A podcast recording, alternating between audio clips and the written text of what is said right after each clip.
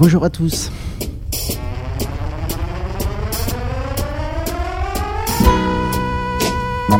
Nous l'avons tous traversé et pourtant, lorsqu'arrive celle de nos enfants, nous voilà pleins de doutes. L'adolescence est un processus maintes fois expliqué, mais peu de livres s'attardent sur ce qu'elle provoque chez les parents. Pourtant, le choc peut être violent, douloureux, et nombreux sont ceux qui ressentent le besoin d'être entendus, accompagnés. C'est à eux que s'adresse le dernier livre de Marie-Rose Moreau, pour leur rappeler de garder confiance en eux et en leurs ados. Pour son livre « Avec nos ados, osons être parents » chez Bayard, Marie-Rose Moreau, pédopsychiatre, ethnopsychiatre et directrice de la Maison de Solène, est l'invitée de cette émission.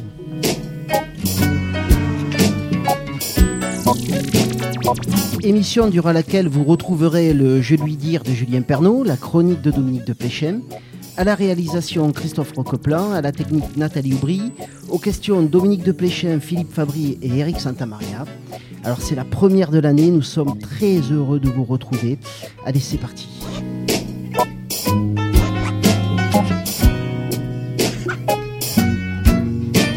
Bonjour Marie-Rose Moreau. Bonjour. Merci d'avoir accepté notre invitation. Avec plaisir. Alors vous venez de publier aux éditions Bayard, Avec nos ados, osons être parents. Alors vous aviez déjà publié en 2010 un livre intitulé « Les ados expliqués à leurs parents », dans lequel vous nous aidiez à comprendre le comportement des adolescents, notamment à partir de leur discours. Dans ce nouveau livre, le sujet est moins l'adolescent que ses parents. Alors ce livre est surprenant, car il peut se lire vite. On est d'accord au premier abord, avec vous, comme une sorte d'évidence. Et puis petit à petit, chaque point refait surface pour nous faire apparaître un peu la complexité de la situation et l'intérêt de votre regard. Et puis, il y a ce « nous » que vous utilisez, comme si c'était ensemble qu'il fallait réfléchir et trouver des solutions. Alors, Marie-Rose Moreau, quel type d'écriture avez-vous choisi pour réaliser cet ouvrage et comment pourrait-on le définir ? Alors, effectivement, j'ai choisi le « nous » pour insister sur l'aspect collectif, l'aspect « on n'est pas parent tout seul ». Alors ce livre, je l'ai écrit avec Odile Amblard, qui est journaliste, avec qui j'avais écrit déjà le premier « Les ados expliqués à leurs parents ». Mais dans le premier, Odile avait recueilli un certain nombre de récits et moi, j'essayais de les comprendre et de leur donner un éclairage. C'était un échange entre vous. C'était un échange entre nous. Et en fait, on a gardé la même idée, mais un tout petit peu différente dans ce deuxième ouvrage. Dans ce deuxième, c'était plutôt quelles sont les questions que les parents se posent. Et donc vraiment du point de vue des parents et du point de vue de quelque chose qui pour moi est très, très important, c'est, que j'entends tous les jours dans mes consultations, mais même autour de moi, qui est la solitude des parents. C'est vraiment cette notion de... Les parents d'adolescents, ils se sentent souvent très seuls, culpabilisés, abandonnés d'une certaine façon, brutalisés par les changements de leurs adolescents, auxquels ils ne s'étaient pas préparés. Effectivement, on est très mauvais juge de ça. On oublie son adolescence dès qu'on est devenu adulte. Et donc, on est dans une position comme ça où il faut réinventer. En plus, il faut trouver une manière d'être parent aujourd'hui. Et cette solitude donc, des parents me touchait beaucoup. Et donc, Odile Amblard, elle a questionné, elle a réfléchi, elle a regardé, elle a aussi écouté autour d'elle. Et elle m'a posé toute une série de questions. Et nous avons engagé un dialogue autour de ces questions-là, vraiment du point de vue des parents. Alors, on va revenir sur toutes ces questions qui viennent tirailler les parents. Mais Marie-Rose Moreau, si nous devions définir en quelques mots l'adolescence, alors je sais que c'est pratiquement impossible, mais essayons en quelques mots. Est-ce que puberté, métamorphose corporelle, séparation et autonomisation, ça serait suffisant ? Disons que ça, c'est des repères, mais la puberté n'a jamais défini l'adolescence. C'est une sorte de porte d'entrée, alors qui est plus vrai d'ailleurs pour les filles que pour les garçons, puisque les garçons c'est beaucoup plus étalé dans le temps. Mais disons que là, le changement biologique et corporelle et peut-être une sorte, ne résume pas du tout le changement des adolescents, hein, loin de là, mais c'est comme si par là, par ce changement-là, on rentrait dans le changement psychologique, dans le bouleversement, dans la transformation de l'adolescence, dans la mue, hein, puis Dolto disait la mue des adolescents, ou le tumulte, disait Winnicott. Donc on rentre par là, mais après, il va y avoir toute une série de processus qui vont se mettre en place à des temporalités différentes, de manière assez différente chez les garçons et chez les filles. Ça varie beaucoup en fonction des époques. Il y a aussi des variations à l'intérieur des familles. Donc, il y a énormément de variations. Mais oui, c'est un moment où les parents tombent de leur piédestal et je cherche d'autres, je me sépare, je cherche un certain nombre d'images et je m'autonomise et je deviens capable de penser les choses à ma façon, par moi-même, éventuellement en m'opposant aussi à des modèles. Éventuellement, on va voir que la période est passionnante, mais la relation avec nos ados est parfois délicate. Julien Pernaud est allé écouter comment le cinéma français abordait l'adolescence et la relation parent-enfant dans ce moment de la vie, c'est de je lui dire. Hey, Jamie, j'aimerais quand même bien savoir ce qu'ils ont dans le crâne, ces ados. Mais tu veux quoi ? La liberté ! C'est pas un métier, ça. Monde de merde ! Ça fait rien, laissez tomber. De toute façon, vous en avez rien à foutre. Vous pensez qu'à vous. C'est toi qui as tout gâché. Ça vous est bien égal de savoir si je suis heureuse ou malheureuse. On se calme maintenant. Moi, c'est Lola, mais tout le monde m'appelle Lol. Et bah franchement, ma vie, c'est pas une partie de rigolade. D'abord, il y a le lycée. Je suppose que vous avez une bonne raison d'être en retard. Vous allez rire. Tel que vous me voyez là, je suis au maximum. Un dernier truc. S'il te plaît, change de look. Fais quelque chose, tes survêtements, ta coupe de cheveux, Qu'est-ce qu'elle doit vous en faire voir ? Pas du tout, parce qu'elle est très calme, oh là là, beaucoup plus qu'il y a 2 ans. Je te touche pas, je t'ai pas touché. Je réponds pas, c'est tout. Vas-y, me touche pas, fermez tous vos gueules. Je sais pas, elle a pas quelques bravos. Toi, tu crois qu'on met la clé, on tourne et ça marche. Eh ben, je suis cassée, voilà. Allez, maintenant, dans ta chambre, un lapin qui fait bravo. Allez, hop. Tu me fais pas peur, hein, tu sais. Même demain, si tu m'envoies l'examen, et ben même avec un poids, j'écrirai pas. Si ce que tu as à dire n'est pas plus important que le silence, alors tais-toi. Souleymane, si seulement tu pouvais écrire des choses aussi intéressantes sur ta feuille que sur ton bras, ça serait extraordinaire. Eh, hein. Mais vous charriez trop, mais un truc de ouf. Comment ça? Non, je trouve pas. Parce que sans doute, toi, tu crois que tu me fais peur, hein? Tu parles mal, tu travailles mal, tu danses mal, tu grandis mal, mais tu ne me fais pas peur, Isabelle. Je vis mal.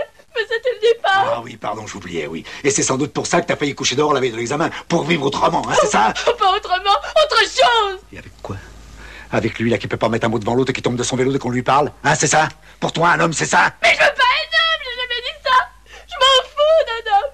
Je veux un garçon.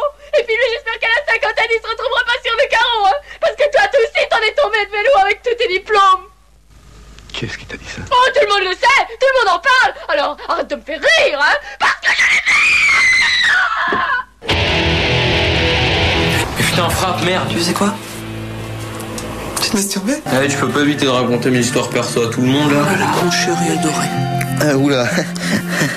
Entre nous, c'est super sérieux. On a parlé de faire des enfants et tout. Beau gosse. Il est trop beau. Il est trop moche. Ouais, il est moche. Il est moche, ouais. T'es malade, en panne, en scène, drogué, un coup dur, tu téléphones. On n'avait plus d'argent, on avait du stop. Mais c'était pas des coups durs, ça, justement. Parce qu'on était bien, j'étais heureuse. Qu'est-ce qui s'est passé? Elle est heureuse. Mademoiselle a 18 ans, elle pense qu'à sa gueule. Si tu fais ça, tu ne me demandes plus rien. Ça va être super. Ah, je me sens trop bien. Alors on commence par quoi? Les pétards ou les capotes? C'est pas moi, hein. Oh maman, ça va, hein, c'est pas drôle. Mais t'as pas une crise pour quelques malheureux pétards, alors toi t'en fumes tous les soirs dans ta chambre quand même. Si je te chope encore une fois avec ça à la maison, tu sais quoi? Tu vires, tu vas vivre chez ton père, ok? C'est pas si grave.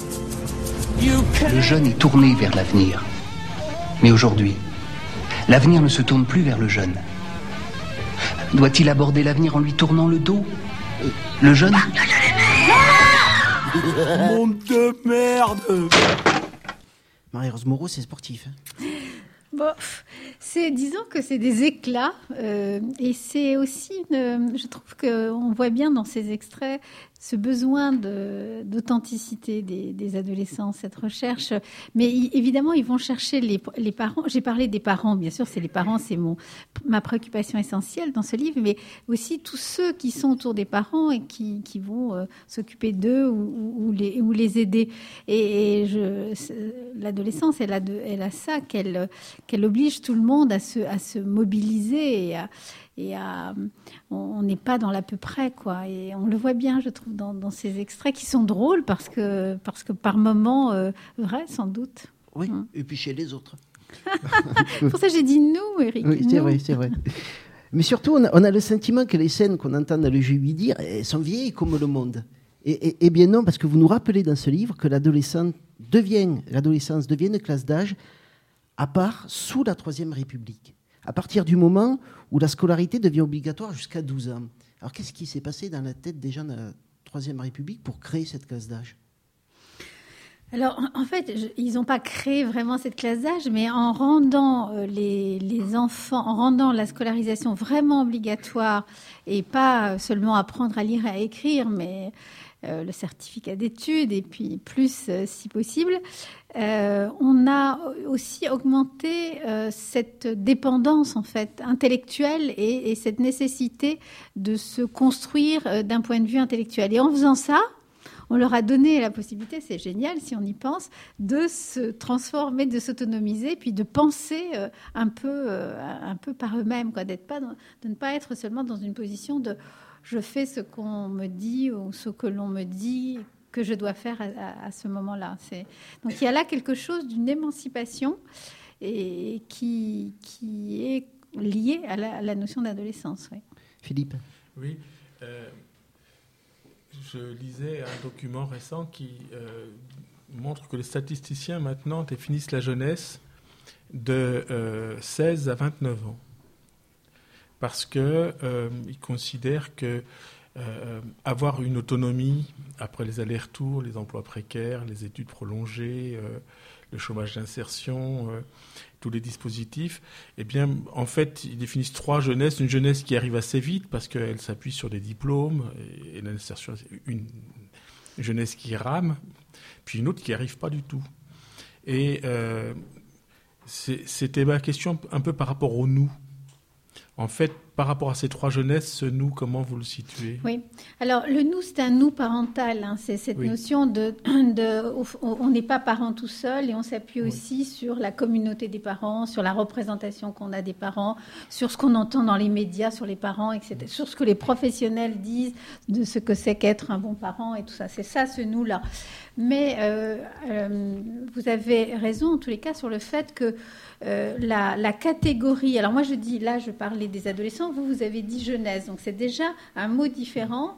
Et le mot jeunesse, qui est effectivement souvent utilisé par les démographes ou par les économistes, insiste déjà sur c'est beaucoup plus large.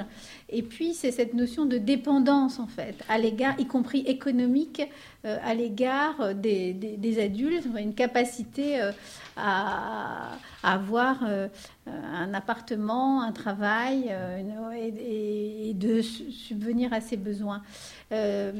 Et donc, on l'entend d'ailleurs dans les extraits tout à l'heure, on disait, un père disait, oui, je ne sais plus ce que disait la jeune fille, elle disait, mais c'est pas la liberté, je crois, mais c'est pas une profession. C'est pas un boulot. Oui, c'est pas un boulot. Mais donc, la jeunesse, en termes de dépendance économique, c'est une catégorie, effectivement, qui à ce moment-là est beaucoup plus large. Et aujourd'hui, c'est vrai que notre... jeunesse peut être dépendante très longtemps pour des raisons d'études d'un côté ou pour des raisons d'impossibilité à assurer une autonomie de l'autre. Donc oui, elle est hétérogène, mais elle a toujours été hétérogène. Mais en ce moment, dans les moments où la société se tend, d'un point de vue des inégalités, évidemment, la jeunesse, elle vit ça, j'allais dire, douloureusement. Et on voit dans d'autres pays d'Europe, comme l'Espagne, par exemple, au moment de la crise, que la cohabitation des jeunes gens avec leurs parents était très longue, et à ce moment-là, il faut encore redéfinir. C'est même pas le livre que j'ai écrit Osons être parents d'adolescents, c'est encore après, quoi. C'est plus des adolescents, mais c'est des jeunes gens qui vont cohabiter avec leurs parents. Et là, c'est encore des problématiques, je pense, différentes. On va y venir sur ces parents et sur votre message que vous adressez à ces parents avec la chronique de Dominique qui a lu votre livre.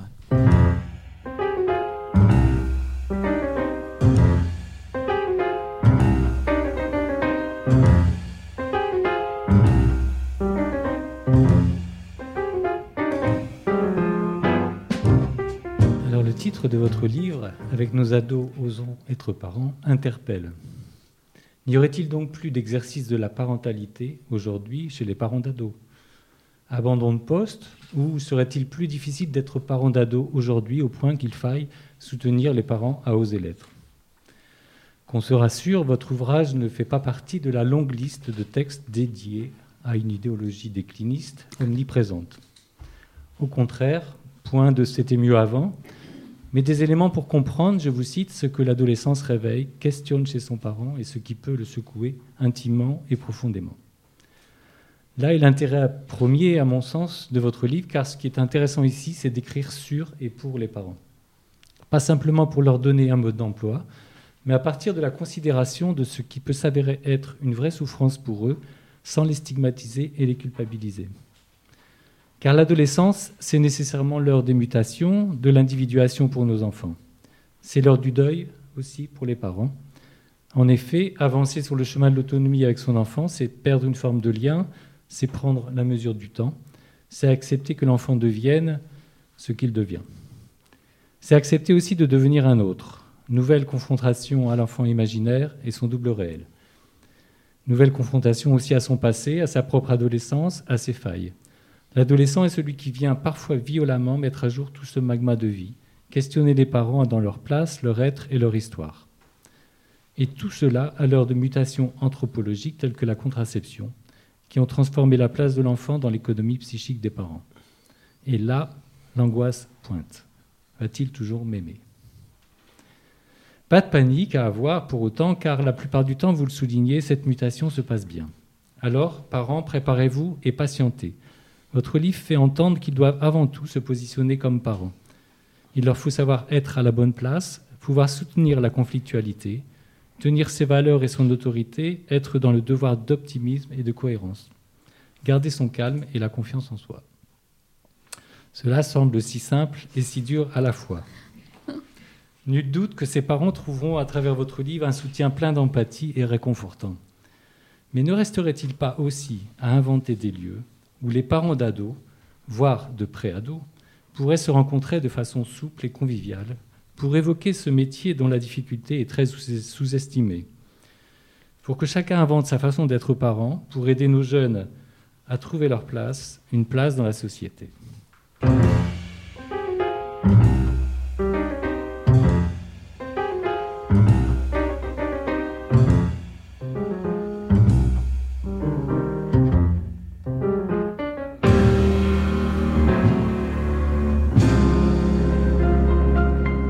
Alors, merci pour cette lecture. C'est toujours intéressant d'entendre les lectures de ce qu'on a voulu faire. Mais je trouve que... Alors, si je commence par la fin, cette question d'inventer des lieux, des espaces complémentaires à ce qui existe déjà, il n'en existe pas assez. Mais ceux qui existent sont souvent liés, par exemple...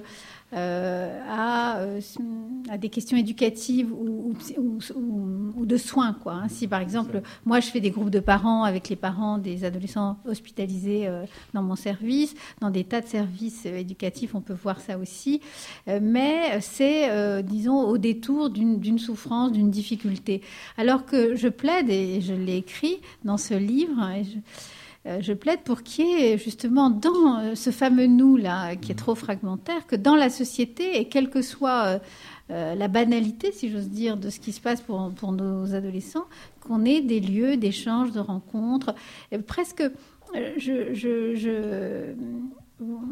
facile de remarquer que quand les enfants sont petits, on peut créer des lieux comme ça autour de la crèche, autour de l'école, autour même des activités périscolaires, autour du violon, autour du conservatoire, autour de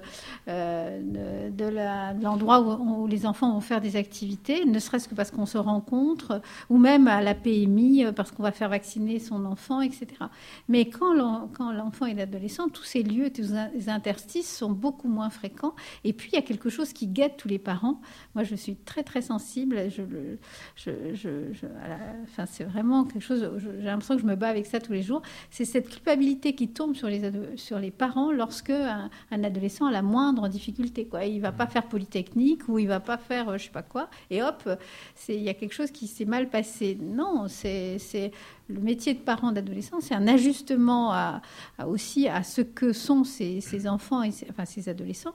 Et il faut au contraire pouvoir permettre que l'adolescent advienne, quoi, que les compétences qu'il y a en lui, que les intérêts, que les passions, que les idéaux puissent se concrétiser, quels que soient ces éléments-là.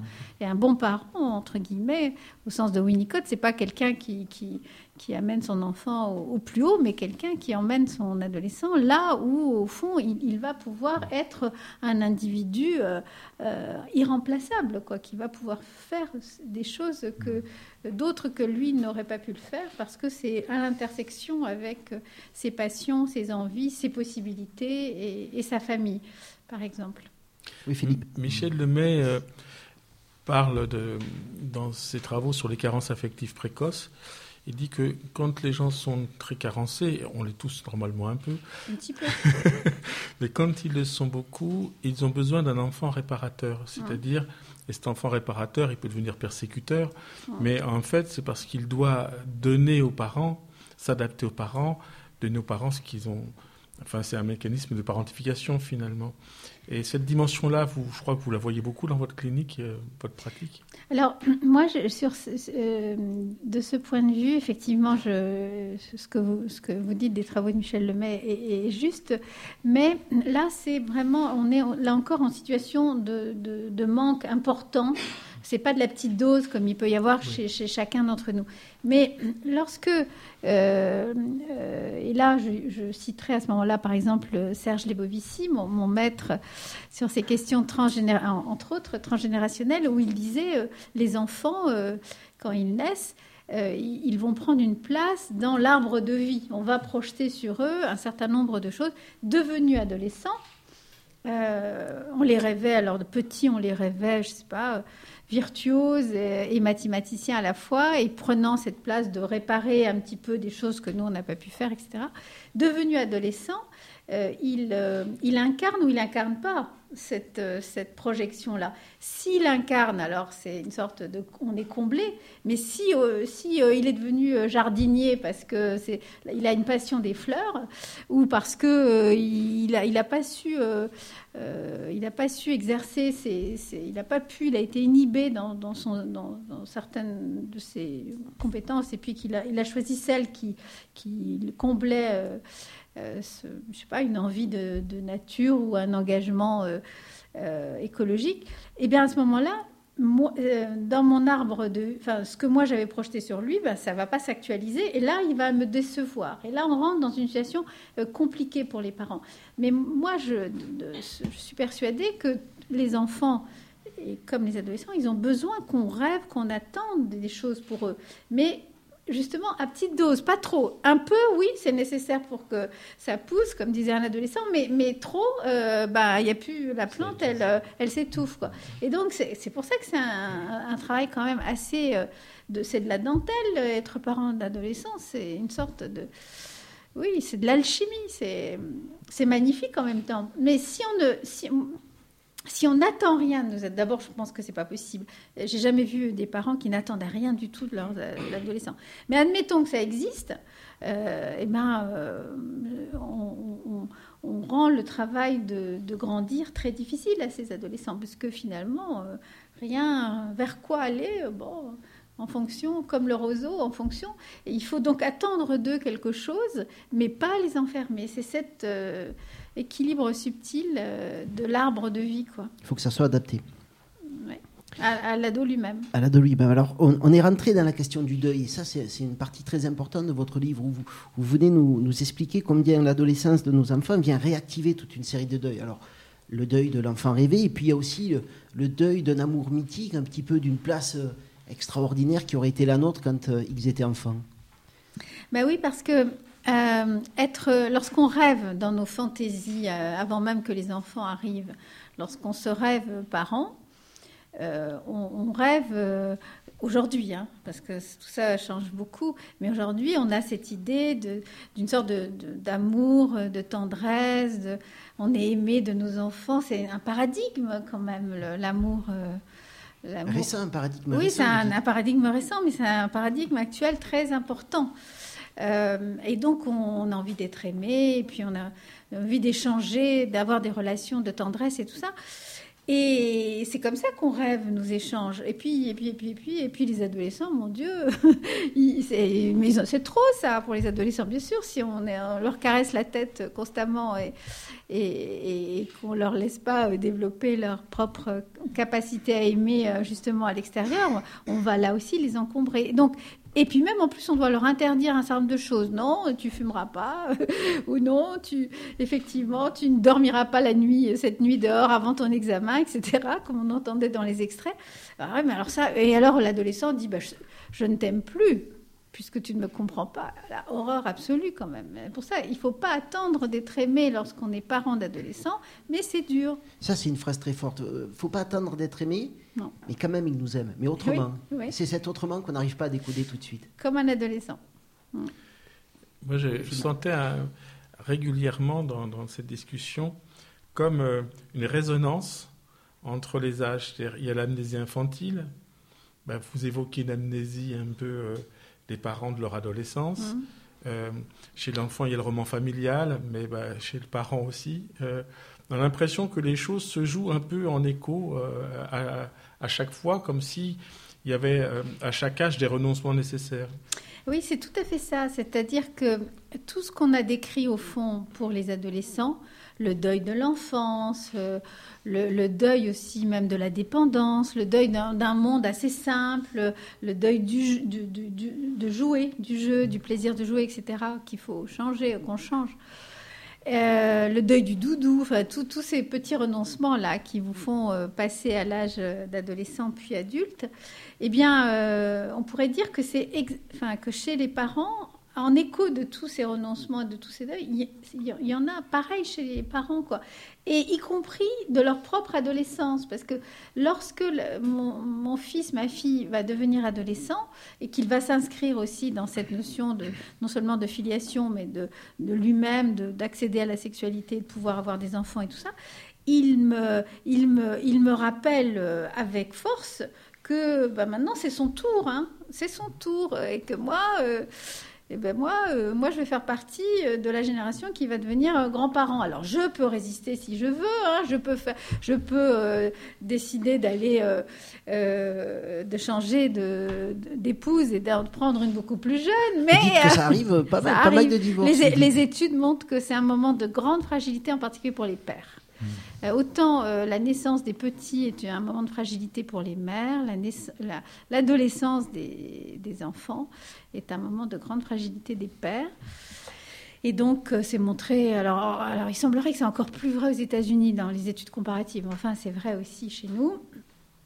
Et effectivement, c'est des moments de grand bouleversement. C'est pour ça que je dis que tout ce qu'on a décrit chez les adolescents... Eh bien, en fait, on a tardé à le voir, mais chez les parents eux-mêmes, en écho, bien sûr, ça se passe de la même façon. C'est pas étonnant, c'est une relation. Donc, c'est comme si notre regard était tourné vers les adolescents et était moins capable, au fond, de voir ce qui se passait pour les parents. Comment expliquer l'amnésie que l'on a, enfin, en tout cas, pas complète, mais en tout cas, c'est quelque chose qui est curieux quand même, le rapport qu'on a avec son adolescence et ce qu'on projette du coup plus ou moins bien sur celle de notre enfant. Oui, alors ça, alors c'était une constatation. J'avais constaté que dans les dans les consultations et autour de moi, mais d'abord dans les consultations, je m'étais rendu compte que souvent les parents racontent dans des entretiens familiaux, ils disent ben, « moi j'étais une adolescente comme ci, comme ça, moi j'étais un adolescent, je prenais tas de risques, je prenais la moto, la voiture, machin, je faisais tas de trucs. » Et puis après, les adolescents, quand ils étaient tout seuls en entretien, ils me disaient « oui, mais moi mon grand-père, il m'a dit que c'était pas du tout comme ça, il n'était pas du tout casse-cou, il était plutôt retiré dans sa chambre. » Et alors, c'est les ados, c'est cette confrontation entre ce que disaient les parents et les adolescents qui m'a frappée. Après, j'étais regardée dans les études, parce que ça nous donne des visions plus générales, plus globales, et je suis tombée sur plusieurs études américaines, en particulier, qui, très pragmatiques comme ils savent faire, où ils se sont posés cette question et ils ont comparé les récits que les parents faisaient de leur adolescence, comment vous avez vécu tel moment, telle chose. Puis après, ils ont comparé, ils ont été chercher des gens qui avaient connu ces parents adolescents et puis ils ont dit, bon, bah, sur ce sujet-là, comment il était, sur celui-là. Et ils se sont rendus compte que c'était incroyable, la distance. Alors, pas toujours dans le même sens. C'est-à-dire, il y a ceux qui vont transformer en plein d'actes de bravoure, de transgression, tout ça. Puis au contraire, ceux qui vont totalement minimiser des choses très graves, des risques qu'ils ont pu prendre. Donc, c'est pas toujours dans le même sens. Effectivement, ça dépend de chacun. Mais moi, j'en suis venue à me dire qu'il y avait, de la même façon qu'on parlait d'un refoulement de l'enfance, où une fois qu'on est sorti de l'enfance, on a du mal à se souvenir qu'on était amoureux de sa mère ou de son père. Et ben, j'ai l'impression, on pourrait dire que pour l'adolescence, c'est pareil. On oublie en tous les cas. On n'est pas bon juge. Et en plus, les adolescents doivent percevoir que, d'une certaine manière, ce conseil de Winnicott aux parents d'adolescents après la Deuxième Guerre mondiale, soyez authentiques. Eh ben, on a vraiment l'impression que les adolescents vont chercher les parents là où ils sont, où c'est pas totalement, c'est pas très clair, c'est pas totalement cicatrisé, c'est pas totalement authentique, c'est pas totalement cohérent avec ce que par ailleurs ils montrent, etc. Et alors, ils perçoivent, parce qu'ils sont dans cette période-là, de grande sensibilité des adolescents et de grande capacité aussi à percevoir la qualité de la relation. Est-ce que justement, il n'y a pas quelque chose de troublant, enfin, comme une inquiétante étrangeté, peut-être même à voir son enfant reproduire quelque chose de notre propre histoire et... Alors ça, c'est ce qu'on peut voir. Ça, c'est, disons, là aussi, on parlait tout à l'heure de dose, mais il est vrai que des fois, ça va jusqu'à effectivement, par exemple, je crois que ça, c'est une des histoires que je raconte, parce qu'on raconte un certain nombre d'histoires, mais une maman qui avait une expérience très traumatique au théâtre. Donc, du coup, jamais de sa vie, elle a raconté à ses enfants qu'elle avait fait du théâtre. Et puis, sa fille adolescente, une des premières choses qu'elle fait contre la vie de tous et de manière un peu comme ça exubérante, c'est de faire du théâtre contre la vie de sa mère. Et lorsque sa mère l'apprend... elle dit, mais pourquoi tu me fais ça? Et pourquoi? Et la jeune fille, elle ne comprend pas, elle a fait du théâtre, ok, sa mère n'était pas d'accord, enfin, quel problème? Sauf que pour sa mère, le théâtre était lié à quelque chose de très traumatique. Et là, et la jeune fille, elle a été choisir le théâtre. Et c'est comme ça, bien sûr, puisque c'est à la fois, je perçois ce qui pose problème, et puis, en même temps, j'essaye de résoudre les problèmes, parce que les adolescents, ils sont hyper, non seulement, en général, ils sont intelligents, compétents, mais ils sont très malades. C'est-à-dire qu'ils vont essayer eux-mêmes. Et ça, c'est... lorsqu'on fait des thérapies familiales, on se rend compte OK, ils ont des symptômes, et c'est ça qui fait qu'on fait une thérapie familiale, mais c'est aussi l'occasion que toute la famille puisse bénéficier d'un changement, d'un nouveau départ, d'une nouvelle manière d'être ensemble. Moi, je suis souvent émerveillée par... quand les parents, d'une certaine façon... C'est pour ça que je conseille aux parents de penser un peu, enfin d'accepter de se souvenir, même s'ils se souviennent que partiellement, mais de retrouver un peu l'adolescent en eux pour retrouver une qualité d'authenticité qui, au fond, leur permettent de faire le même travail que les adolescents, c'est-à-dire d'être mobile, d'être flexible, et pas de s'arc-bouter sur « non, jamais ma fille, tu feras du théâtre ». Ça vous le conseillez notamment beaucoup au moment des passages à l'acte et des transgressions. Ben oui, parce que, oui, bien sûr, je d'une manière générale, quand les adolescents font des passages à l'acte qui ont l'air sans signification, l'expérience montre que non, ils sont souvent très reliés à des éléments, alors j'allais dire réels ou fantasmés, réels ou imaginaires, mais qu'ils ont tous ces adolescents qui veulent racheter l'honneur de leur père ou qui veulent faire des choses comme ça pour, au fond, valoriser leurs parents. Il faut l'entendre comme ça. Parce qu'ils perçoivent la fragilité des parents, ou la tristesse, ou la dépression, ou le manque de reconnaissance. Et donc, oui, derrière ces passages à l'acte, il faut essayer de retrouver, au contraire, une tentative des adolescents de faire du lien, de retrouver un sens, de s'accrocher à quelque chose qui est important pour eux. Et trouver la bonne distance. Vous nous dites trouver la bonne distance. Alors, comment on a trouvé cette bonne distance au milieu de paradoxes? On en a abordé beaucoup, mais qui semblent indépassables. Alors, il faut continuer à aimer, mais accepter la séparation. Accepter d'être aimé autrement. Accompagner vers l'autonomie tout en maintenant le cadre, car les ados restent extrêmement dépendants de leurs parents. Rester ferme sur ses valeurs, cohérent, trouver la bonne distance. Comment on réussit cette complexe alchimie? Oh, quand même. Alors, oui, en tout cas, vous avez bien raison d'insister sur le fait que c'est quelque chose qu'il faut trouver un équilibre entre des pôles parfois un peu contradictoires. Et que j'insiste sur le fait que ce que m'ont appris les parents, mais aussi comment les parents sortent de passes extrêmement difficiles, c'est qu'on doit s'ajuster à son adolescent. Pareil d'ailleurs pour l'adolescent, il doit s'ajuster à ses parents. Mais les parents, ils doivent s'ajuster. C'est-à-dire il n'y a pas un modèle, il n'y aurait pas un bon parent et un mauvais parent. Non, il n'y a pas. Donc il faut bien trouver cet équilibre. Mais oui, il ne faut pas... C'est aussi une fonction, la parentalité. C'est pas qu'un affect, quoi.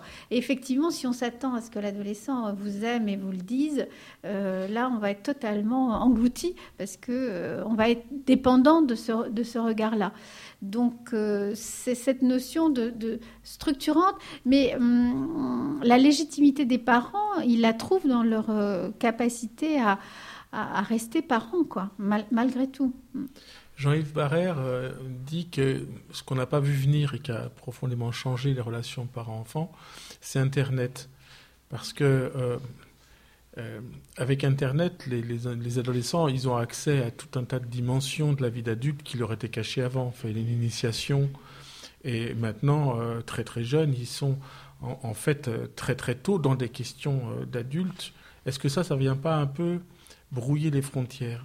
Alors, la capacité que donnent les réseaux sociaux, que donnent tous les réseaux sociaux à communiquer de manière horizontale, c'est-à-dire je me pose une question ou j'ai envie de savoir, je ne sais pas comment ça se passe à tel endroit, et je peux le savoir sans demander à la génération d'avant ou dans les livres, de manière horizontale. Donc ça a modifié la question de la transmission. Et alors, en même temps, c'est génial si on y pense.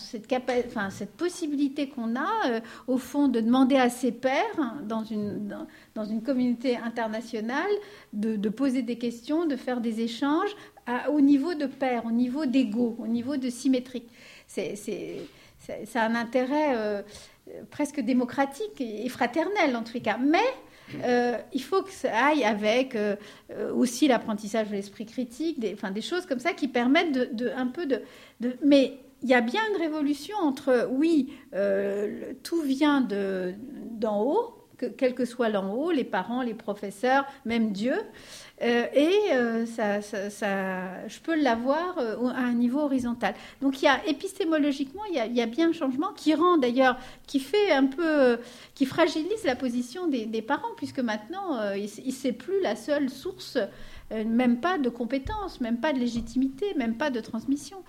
Bon, mais bon, quand même, des révolutions, il y en a eu beaucoup. Moi, je suis profondément optimiste. Hein. Je ne pense pas du tout que ce soit qu'il y ait des changements comme ça, des schismes, que c'était plus facile avant. Oui, avant, le modèle, il y avait peut-être moins de nécessité d'inventer des stratégies. Mais c'était alors plus figé, oui. Ouais, la religion, enfin, l'organisation de la famille. Ça ne rendait pas plus heureux. Ça a toujours été difficile quand même. Dominique.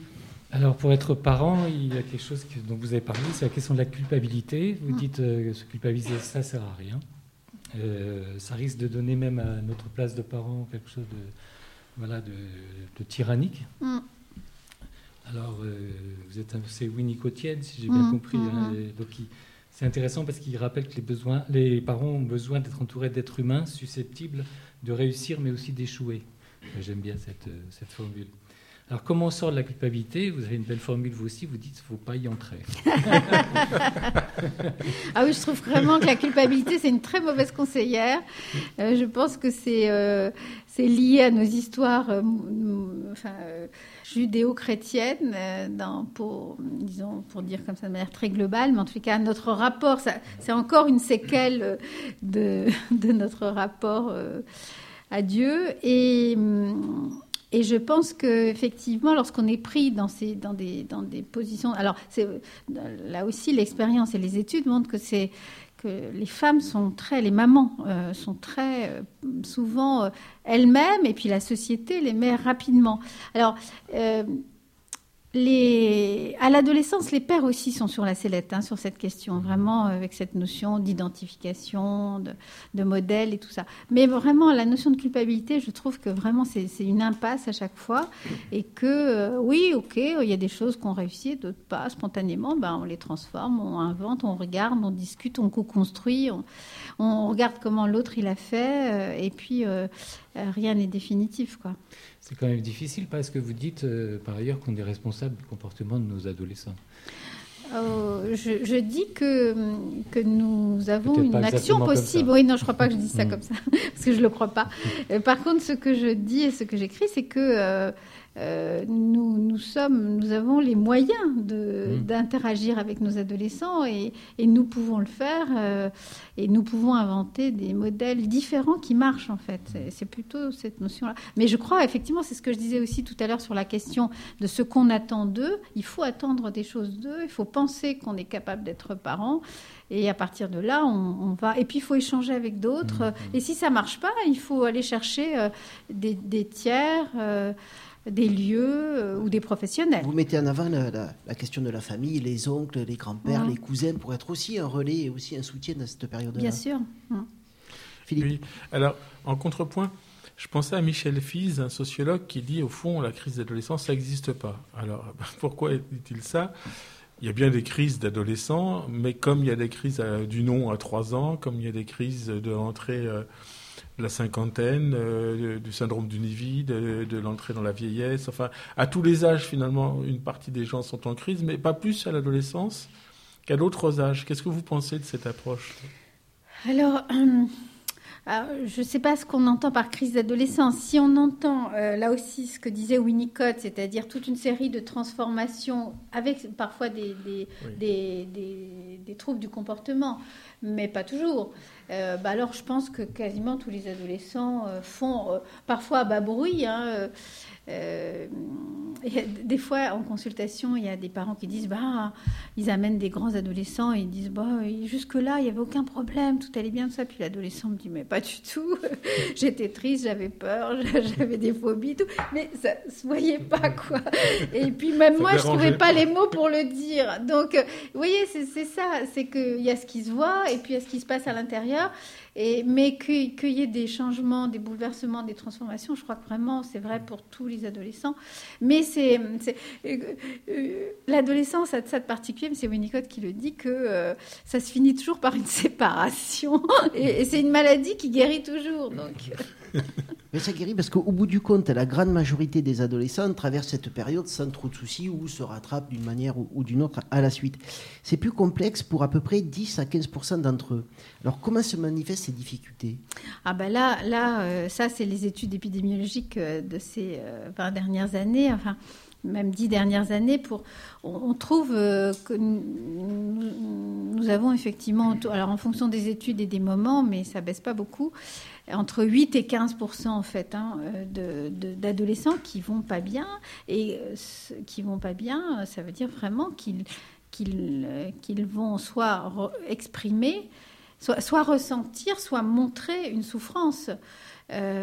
Et qui va s'exprimer dans la vie familiale ou dans la vie scolaire, qui est un lieu très important où s'exprime la souffrance des adolescents. Alors, les adolescents, ils sont très poreux à la société, donc ça change un petit peu en fonction des périodes et même des classes sociales, mais c'est des troubles du sommeil, des troubles du comportement, c'est des addictions au sens où je vais trop fumer, trop boire, m'anesthésier constamment, donc là c'est trop, c'est bien quelque chose qui fait que j'ai plus vraiment de plaisir, je suis prise dans ce truc-là. Ça peut s'exprimer par des automutilations, il y en a beaucoup en ce moment, c'est une période. Il faut être attentif, vous dites, mais c'est pas toujours très grave au départ. Il faut être attentif à comment se développe. Oui, il faut être attentif parce que non, c'est très fréquent. Les adolescents qui s'automutilent, c'est 20% des adolescents. Mais un certain nombre d'entre eux vont vraiment basculer dans quelque chose où ça devient vital, et à ce moment-là, c'est grave. Effectivement, il faut être attentif. Les tentatives de suicide, bien sûr, des choses comme ça. Quelque chose aussi, les phobies scolaires, ne plus pouvoir aller à l'école, quelle tristesse. En augmentation sensible. En augmentation sensible, oui.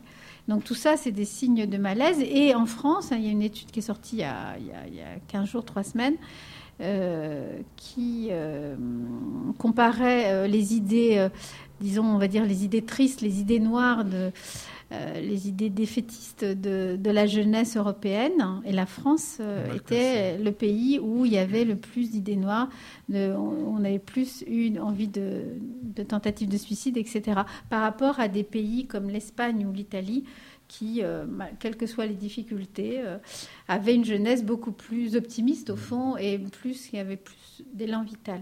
Dominique. Justement, oui, à propos de la France, vous dites les comportements adolescents nous tendent le miroir de notre société avec ses bons et ses mauvais côtés. Et donc, du coup, oui, dans votre clinique, justement, qu'est-ce que vous rencontrez qui évoque les idées noires, est-ce qu'il y a des choses particulières, justement, qui sont issues de notre société? Qu'est-ce qu'ils nous disent, ces jeunes de notre société? Par exemple, le défaitisme, cette notion, si j'ai un échec, ça y est, je suis foutue. Je ne vaux plus rien, c'est triste, D'abord, ce n'est pas la réalité. On peut avoir des échecs et les transformer, ou justement, à l'occasion d'un échec, se dire ce à quoi je tiens, c'est telle chose. Mais cette interprétation de l'échec qui rejoint effectivement le défaitisme de notre société française actuelle. Il y a aussi, par exemple, cette notion de je suis victime, tout me tombe dessus, et puis et donc je peux rien faire, je peux pas transformer. Il y a aussi quelque chose que disent les adolescents qui est très très fort, c'est que même s'ils essayent de s'y opposer, nous sommes dans une société française qui hiérarchise énormément les compétences et les réalisations, entre un enseignant, un paysagiste, ou je sais pas, quelqu'un qui aide les personnes âgées. Il y a des hiérarchies pour tout. Et alors du coup, les adolescents, ils ont beau vouloir s'y opposer, en fait, ils les intériorisent bien sûr en partie. Et donc après, ils sont blessés, ils ont des blessures narcissiques. Du coup, ils ont peur de l'échec, ils veulent plus aller à l'école.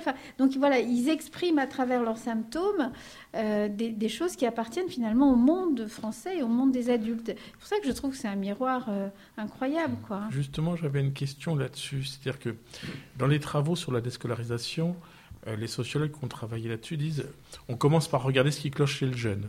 Puis si on ne comprend pas, on ne va pas chercher bien loin, on va tout de suite chercher chez les parents, sans aller plus loin, alors qu'on voit les effets des contextes en fait sociaux plus larges. Par exemple, il est plus difficile d'être heureux pour un adolescent dans certaines écoles où il n'y a aucune communauté éducative entre les adultes.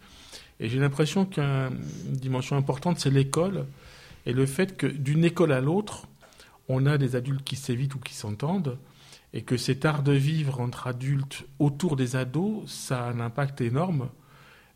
Par exemple, j'ai croisé des adolescents allemands dans un séjour en camping avec leurs profs allemands. J'ai trouvé qu'il y avait une qualité de relations humaines vraiment difficile à imaginer dans nos écoles.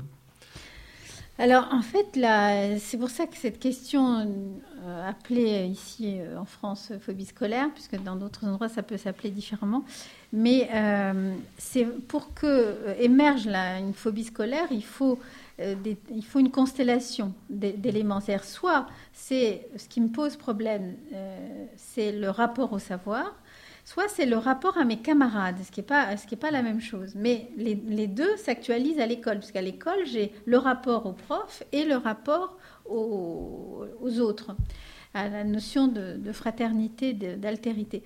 Et donc, au fond, pour que je m'arrive à une chose aussi tragique que de ne pas pouvoir prendre plaisir ou de ne pas pouvoir aller à l'école, il faut qu'il y ait des éléments qui appartiennent en fait à la fois à l'adolescent lui-même, à la structuration familiale. Il y a des adolescents qui vont pas à l'école pour rester près de leur mère ou de leur grand-mère ou de quelqu'un qui a besoin d'eux. C'est vraiment l'idée, c'est que je reste là, même si je me le dis pas comme ça. Ou alors, évidemment, des choses liées à l'école elle-même, au climat scolaire, au rapport aux adultes, au rapport au savoir. Et en fait, souvent, c'est des ingrédients, c'est plusieurs types d'ingrédients qui aboutissent à ça. Mais la question, c'est justement de ne pas considérer, c'est vrai, qu'on est victime de ça, mais qu'est-ce que je vais pouvoir modifier pour, moi, retrouver le plaisir, le plaisir d'apprendre ou le plaisir d'être avec les autres. Donc c'est vraiment, c'est vrai, c'est quelque chose de très global, en fait. Alors, Marie-Rose Moreau, on le sent dans vos écrits, on l'entend à vous écoutant, accompagner les jeunes d'ici et d'ailleurs est quelque chose que vous trouvez passionnant, vous vous régalez en fait. Ah oui, c'est un luxe. Je suis chanceuse, mais je le savez déjà. Mais... Vous le saviez déjà. Oui, qu'est-ce qui est si passionnant ? Justement, je racontais une histoire qui m'a beaucoup frappée parce que je fais des groupes de parole avec les adolescents et tous les jeudis matins. Et un jour, il n'y a pas longtemps, il y a un adolescent qui me regarde et qui me dit « Mais madame, c'est bizarre, on emmerde nos parents. » Je prends son discours. Il peut le dire. Nos enseignants, vraiment, c'est pareil. On donne l'impression qu'on les ennuie parce qu'on ne travaille pas assez, on n'est pas assez bon. Et puis vous avez l'air d'être content avec nous. Il me dit, mais pourquoi ? Jamais vous en avez marre de nous ? Alors je réfléchis, je me dis, mais si, ça m'arrive aussi, mais je voudrais lui répondre quelque chose. Je suis assez étonnée de sa question parce que je la trouve profonde en fait. Et puis je lui dis, mais je m'ennuie pas avec vous parce que je vous trouve aimable. Alors il réfléchit et puis il dit je comprends ce que vous voulez dire. Vous voulez dire que vous voyez à travers nous ce qu'on va devenir. Je lui dis oui, c'est ça. C'est ça qui me fait plaisir et c'est ça qui fait que, effectivement, je me lasse pas d'être avec vous. Mais j'ai trouvé qu'il avait pas beaucoup de mots, qu'il donnait l'impression de pas facilement trouver les mots. Il a été incroyablement juste. Mais en tout cas, juste. Mais moi, ce qui me passionne, c'est ça, quoi. C'est que tout est possible, on peut changer, on peut agir sur les destins, on peut se rencontrer, on peut voilà. Et quelles que soient les classes sociales, quelles que soient les origines culturelles, quelles que soient les familles, ça c'est très important que ça se fasse pour tout le monde. Tout est possible aussi, vous dites dans le livre, parce que tout ne se joue pas entre 0 et 16 ans, on n'en peut plus de cette phrase. Entre 0 et 16 ans, c'est terrible. Et vous nous rappelez d'ailleurs, ça fait plaisir, que le cerveau humain arrive à maturation entre 20 et 25 ans. Et plutôt 25 ans, en fait. Et à l'adolescence, il est développé à 80% environ. Et les 20% qui vont se développer dans les années à venir se situent surtout dans le cortex préfrontal, siège des fonctions rationnelles, planification, jugement, raisonnement, qui contrôlent les émotions et les comportements sociaux. On ne peut pas trop leur en demander non plus à ces gens. En tous les cas, tout est encore possible, justement. Tout est possible. Même pour ranger sa chambre, même pour planifier ses études, etc. Nous ne l'oublierons pas. Et en tout cas, le plus important, il me semble, et c'est ce que vous nous dites, c'est de croire en eux pour leur permettre d'inventer l'avenir. et réenchanter le monde. Oh, oui. Super. Merci beaucoup, Marie-Rose Moreau. Merci. Merci. On peut retrouver vos écrits, certaines émissions sur votre site, marierosemoreau.fr. On peut aussi vous retrouver dans Penser Nomade, une émission de Trottoir d'à côté, puisque Joan Madureira de Medeiros était venue vous rencontrer à la Maison de Solène pour parler là plus du transculturel et aussi de votre parcours qui est passionnant. Et toutes les personnes qui s'intéressent à votre parcours, je leur conseille d'écouter aussi une émission de France Inter, d'ici d'ailleurs. Vous étiez il y a 15 jours et c'était passionnant d'entendre votre histoire et tous les passeurs que vous avez rencontrés tout au long de votre vie. Chance, ouais. Vous avez la chance et vous en donnez aussi aux autres, on vous remercie. Merci beaucoup, Marie-Rose Moreau. C'était le Trottoir d'à côté, ça fait du bien de se parler.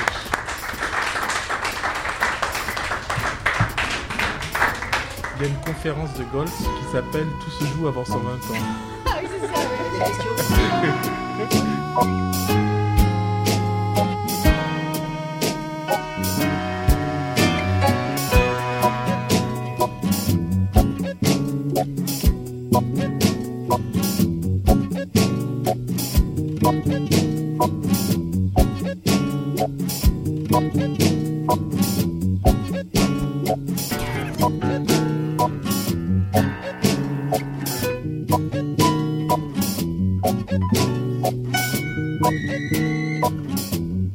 oui.